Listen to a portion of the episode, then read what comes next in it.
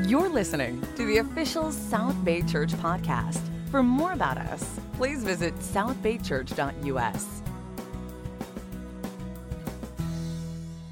Well, welcome this morning. We're so excited to be here.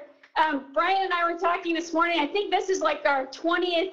I don't know if we had it every year, but 20 years ago was our first Harvest Fest here. And um, at the time, well, I didn't have, I had a little kid at that time, but I just have a ton of memories of um, Har- Harvest Fest Fest of the years. Some of them good, some of them bad. I don't know if you guys remember the uh, ash rain, like like, there there's fires and it was raining ash. And Henry Kramer tried to assure us that if we didn't breathe too deep, we'd probably be okay.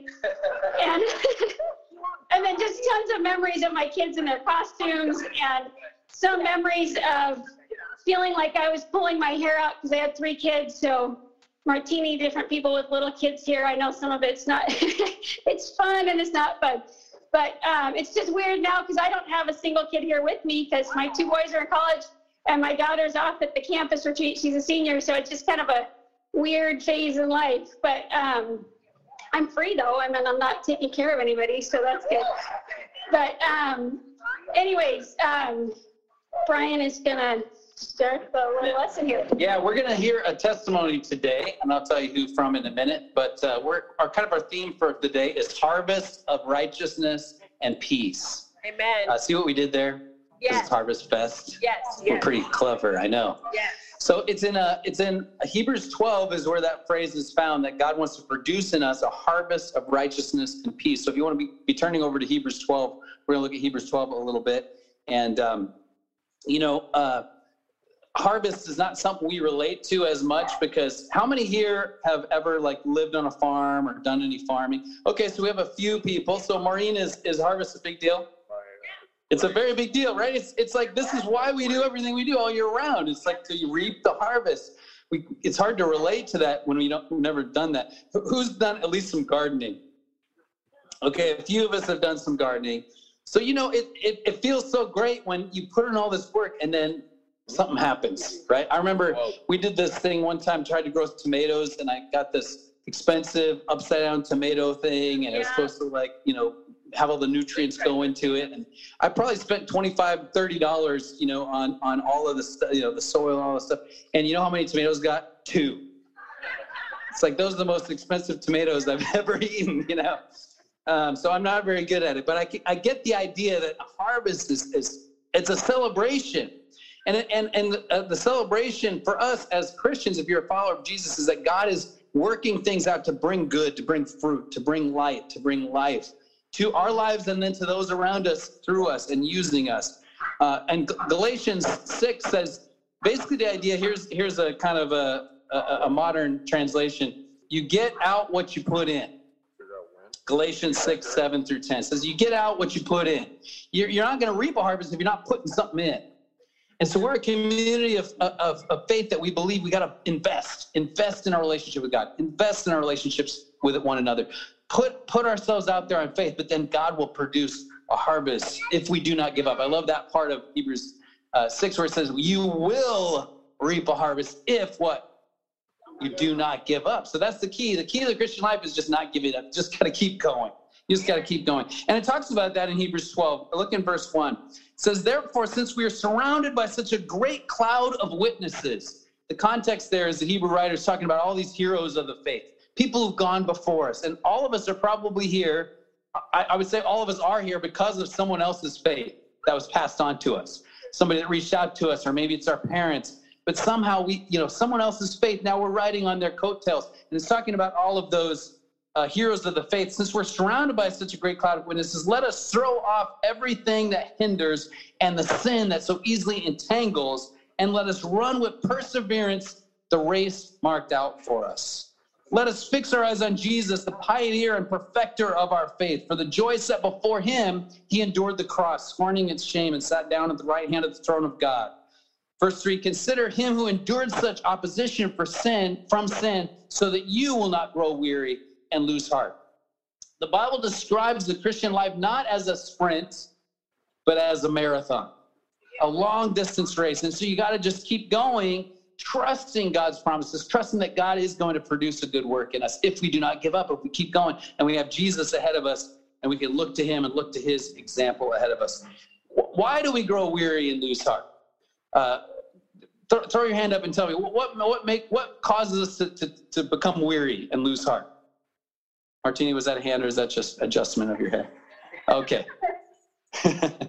Why do we grow weary? Yeah, Lynn.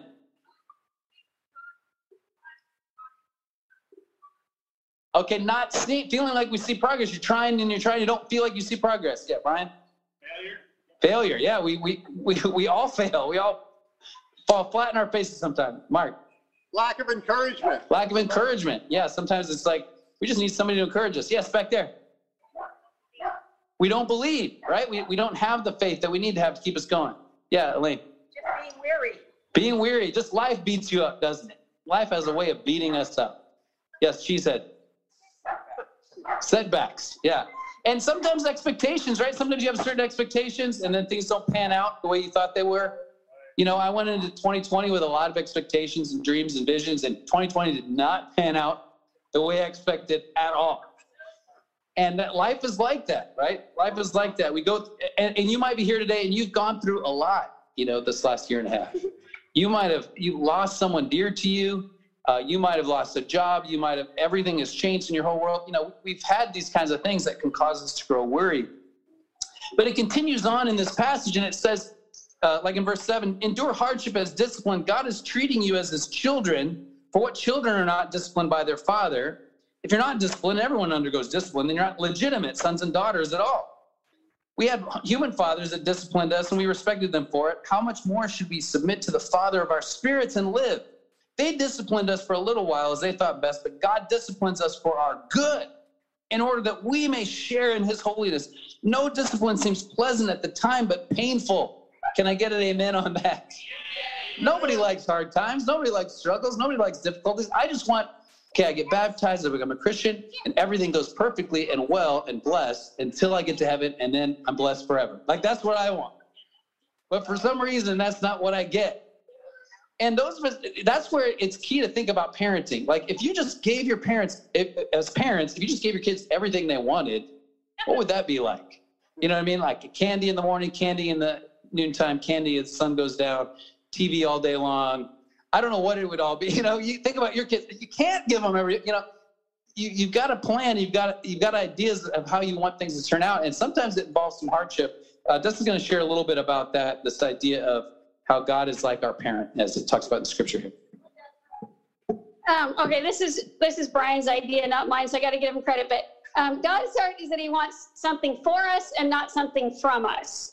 Right. And when you he oh he stole it from somebody else. So it wasn't either of us. But it's it was i just thought it was so good that he wants he wants the best for us. It's not like he wants something from us. Like in, anybody who has a kid or a niece or a nephew or takes care of children you know it's not like you want something out of them but you just want the best for them. And that's um, it's just not a new new thought but i just thought it was a great uh, way it was phrased. And i just think about um, how i feel about my own kids. And um, you know when they're little it's a lot of do exactly what I do or do exactly what I say, and it's actually a little bit easier than adult children. Um, but um, and then as they grow, you build a partnership and a relationship with them to where it's like a mentoring relationship. But that's how our relationship with God is. We're partners with Him. It's not like He's um, it's not like He wants something from us, but He wants the best for us. And He wants to partner with us and have a great relationship with us. And it's kind of easier to think of discipline that way as a partnership with God, or and discipline is kind of an interesting word, but um, just you know, as we go through life, and God is with us, like our parents were with us when they're, and even as adults, you know, we feel that with our parents of you know wanting their input or their ideas or thinking about how they would have done stuff or um, stuff like that. So yeah, amen. And in the in First John, there's a scripture that says how great, how good, how how much the Father has lavished His love on us. It says how the Father has lavished his love on us that we should be called children of God. God is this creator, God is all powerful. He made the whole universe and designed all of it, but he still wants to be our dad. So that's why we're taught to pray, Our Father who is in heaven. Jesus told us to pray that. And, and, and there's a scripture that says the Spirit in us calls out to God, Abba, Father. Abba is this term, it's like daddy. Abba. You know, every every culture has a term for dad that's kind of like that sounds like dad, dad, dad, abba, abba, abba. That's where Abba comes from. Is the first things a little kid says to their dad, abba, abba, dad, dad, dad, dad. You know, that's who God is to us. He's this nurturing, loving Father that wants to see us grow. He wants to see a harvest of righteousness and peace. Now we go through some hard times that maybe are our own fault, you know, our own sin. We go through some hard times that maybe are someone else's sin because everybody has free will. And so that means they can use their free will to hurt us. And we might go through hard times that are just part of the chaos of this world and this, you know, this world that we're in that has chaos and things happen, you know, diseases comes or or buildings fall down. You know, Jesus even talked about that. This building fell down and fell on people. And they were like, What happened? Did they sin? Is that why that building fell on them? And Jesus' answer was like, No, but unless you repent, you too will perish. I think what he meant by that is just hard things happen to everybody, and we need to change our mindset and be focused on what really matters. And so, even in those hard times, though, even in difficulties, even in sin that other people do, God can still be with us in the hardship and, and bring out a harvest from that hardship if we trust in Him. Uh, Betty was sharing about that, and I'll, I'll, let her share with the rest of you sometime more what she was sharing. But it was just so moving with our with our team as we were praying. She was sharing about this hardship that what she went through as a child, and she see how that has caused deep wounds in her heart that then you know can can cause things even later in life like oh I know where that came from. But then as she talks about it and she trusts in God and she remembers she's a child of God and she's loved by God and it's not about, the, you know, that then she's healed and she's helped and she has hope. That's the Christian life that God is our loving father. He wants, like Dustin said, not something from us, but something for us. I really believe that's God's heart and that's God's character.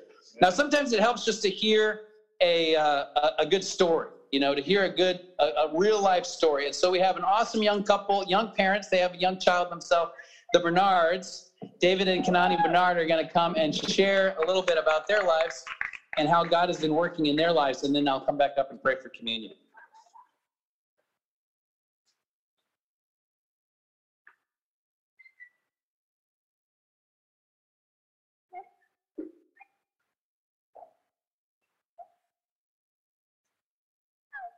Uh, good morning, church.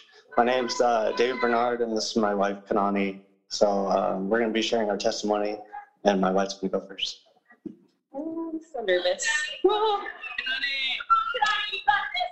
Oh boy. So I had to write it down because I still get nervous every time I come up here. Um, so as he said, my name's Kanani Christine, and my parents are Brock and Norma Vanguard, if you didn't already know.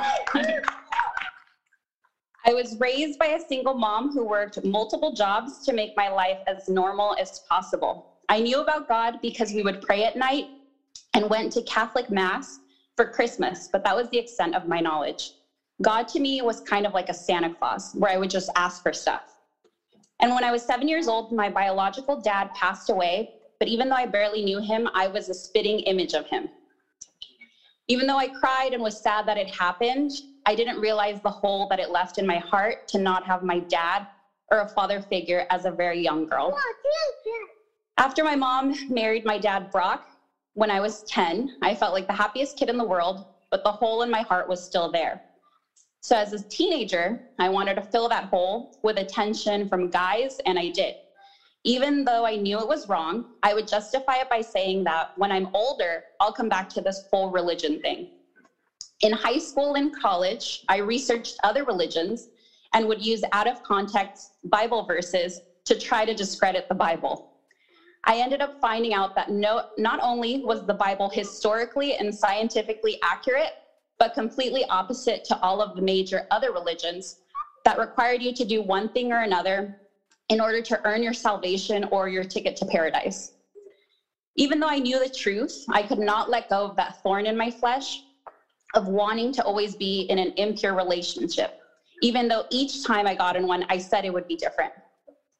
I went back to saying I would just follow God when I was a lot older and ready to have kids because I knew that I'd want them to know about God.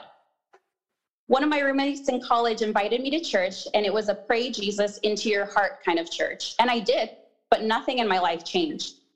It wasn't until my dad, Brock, invited us to, was invited to church by Brian Craig that I had heard about Bible studies. And the word Bible, the words Bible study actually freaked me out.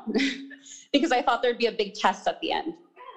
In reality, it was just a group of women who would hang out over snacks and coffee and share about their lives, and we would go over Bible verses and discuss how they were relevant to us. It was a very bonding time that I was so grateful that whatever I shared or vented stayed in that circle of trust. Life doesn't get easier as soon as you get baptized. If anything, the enemy comes after you harder because he realizes you just broke free from his generational chains. But your, your village of warriors grows immensely. It takes time and effort, but there's no greater feeling than when you're going through something and knowing you can call your prayer warriors up for advice or just to listen without judgment.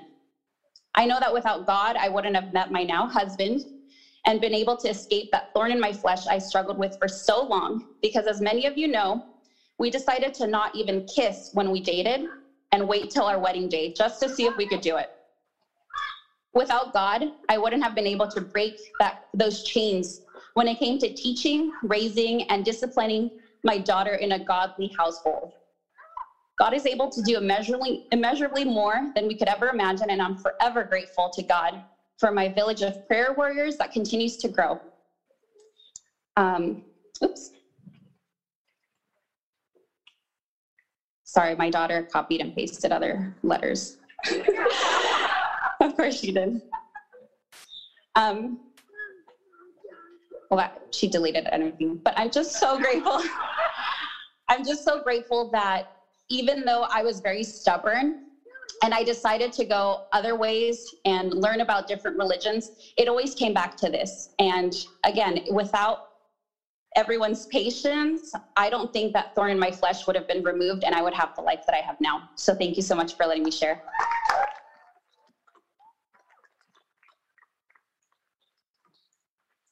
Uh, wanted to start off with apologizing for my voice. I sneezed on Monday and then I plugged it and then my throat like felt on fire, so my voice just sounds like this now.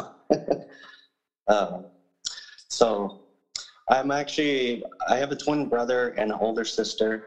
When my mom was pregnant with us, she had a hard time because I was an eight pound baby, my brother was a seven pound baby, and my mom my mom was five two, so she had a really hard time getting around and then chasing the tall my sister around. So my grandma, um, it's Lola in Tagalog she came to help. And then, um, so my, my Lola was like a second mom to me. Uh, we had a very close relationship. she would go to church every day, or I'm sorry, every Sunday. She was a very devoted Catholic. So, um, sorry. She would she would pray every day in her room. She had this little like altar thing where she'd pray and give thanks to God and she did her best to help build our relationship with God as well. She'd bribe us by uh, with donuts to go to church and things like that. and she was also a very active person. She she'd work out every morning, and you know like jumping jacks, and she'd always go for a morning walk. And then in 2007, she was on her morning walk, and she crossed paths with this guy that just got out of prison and he ended up sexually assaulting her and murdering my Lola. At this point in my life, my relationship with God was it was pretty much non-existent already, but at that point, I was very angry with God, um, and I was really angry with people. I had a hard time forgiving forgiving people because, or I had a hard time forgiving people, especially because of this. Um, and then before studying the Bible, I thought a good job I thought I did a good job of uh, putting things into perspective and letting things go. But in reality, I would just keep it in the back of my mind. And when it really made me mad, I'd let it all out. And uh, it, it made it very hard for me to forgive anybody. It's even ruined a lot of close friendships that I had. And I'd be upset with strangers for no reason. I used to go out late and look to get into trouble just to release some anger I had. And then 11 years goes by, and then I met Kanani in 2018. She invited me to church, and at first I just went to go for her. So when when the brothers came up to me, I was like, "What is going on here?" and then uh, I met Matt, Matt Carroll, and I don't know, we, we just sort of connected, and so I had that bond with him. Um, but as as Kanani and I were talking, I realized how strong her faith in God was, and mine was pretty much non-existent. So I didn't want to ruin that for her. So we were talking, and then I, I decided to stop talking to her because I didn't want to ruin it. And then a couple days goes by, and I'm well. Kanani had tried to get me to do a, like a mock Bible study, but Bible studies, like what Kanani was saying, was super weird to me. I I did not want to discuss scripture at all, and then um, I, I just thought it was weird. And then and then I met Matt. Uh, two days goes, two or three days goes by, and I, I decided to call Matt and just give it a try.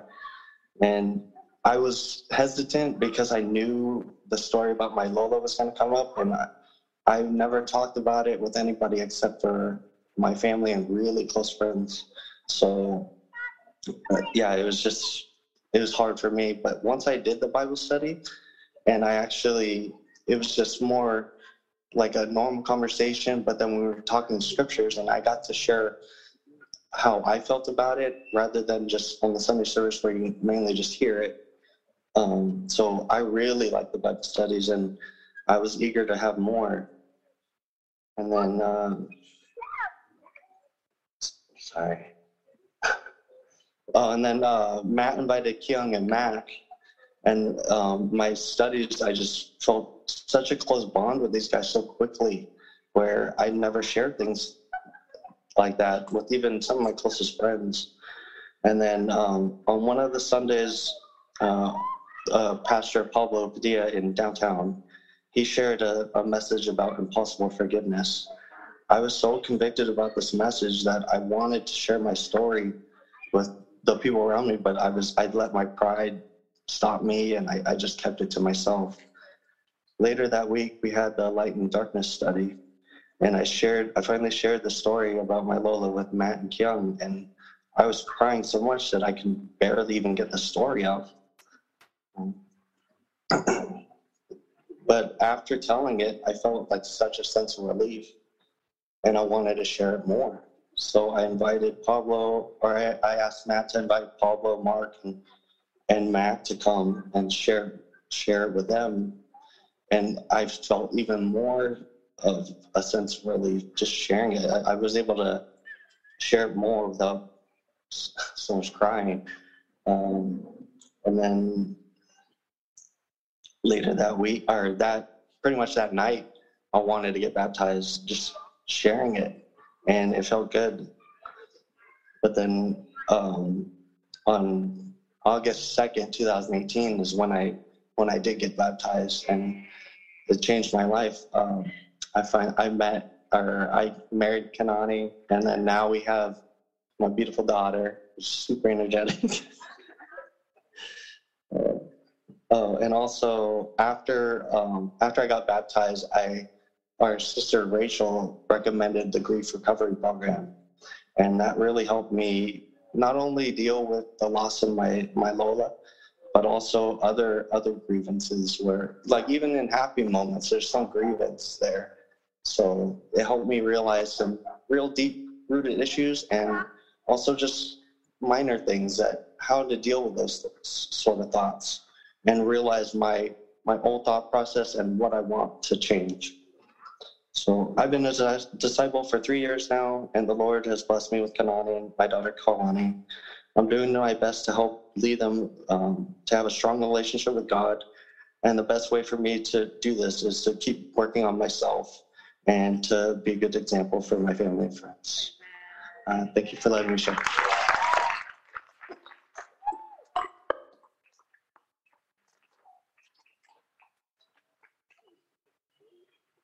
Thank you for sharing, guys, and uh, being vulnerable and sharing your life. It's hard to get up here and talk about deep stuff, so let's give one more uh, thank you. We're really proud of you guys. Really love you. And uh, how can how can we experience the harvest of righteousness and, and peace in our life? How, I know I can use more peace. Who else could use more peace? Yes, shalom is the Hebrew idea of just your your your even keel. Your you know life doesn't bounce you all over the place because you're at peace. Righteousness, if you don't know that term, uh, the biblical righteousness idea is that everything's good. It's good between you and God, right? There's not sin that's blocking you. There's not uh, you, are not tangled by sin, as it talks about earlier in the passage. But you, you, you're in a good spot. You're in a good spot with God. You're in a good spot with others. That's what God wants to produce. God wants something good for us. How do we get there? I think the key is in the beginning of this passage, Hebrews 12, 2, where it says, We fix our eyes on Jesus. Fixing our eyes, focusing our eyes on Jesus. And that's why we worship on Sunday. That's why we come together and share communion, is to remember Jesus Christ, to remember his body given for us, to remember his blood shed for us, to remember his character. See, Jesus shows us God. There's this at the night of of of, uh, of communion, the night of uh, that they had that Lord's Supper together. One of Jesus's followers said, "Hey, just show us God, and that'll be enough for us." Uh, don't we feel like that sometimes? God, if you just appeared in the sky, clouds parted, and you just a voice comes down and says, "Here's what you need to do," then I'll do it. You know, we want kind of want that. Uh, just show us God, and that's enough. Jesus says, if you've seen me, you've seen God. If you've seen me, you've seen the Father. So Jesus' character and his perso- personality and his persona, that he he points us to God. He shows us the true character of God. And it says that he, for the joy set before him, he was able to endure the cross, which he went through for you and for me, scorning its shame, and he sat down at the right hand of the throne of God. Verse three: Consider him who endured such opposition from sinners so that you will not grow weary and lose heart. So let's meditate on that. Let's think about that. I'm going to pray for communion. And the communion, if you didn't get a cup already, uh, raise your hand and the ushers will pass those out to you. And uh, we'll have a time of silent meditation and reflection. You can remember Jesus. And then, uh, and then we'll have a song. Betty will lead us in a song that helps us to think about who we are before God because of Jesus. Let's pray. God, thank you for this time to remember you. Uh, thank you for that you are a loving Father that wants to produce a harvest of righteousness and peace in our lives. Uh, God, help us to fix our eyes again on Christ. And if we're here today and we don't know Jesus or don't know really who he is, I pray that we would uh, be willing to get the Bible open, as uh, David and Kanani talked about, and uh, be able to learn from the, the scriptures who Jesus was and what he taught, and what he expected, and how he lived and how he died.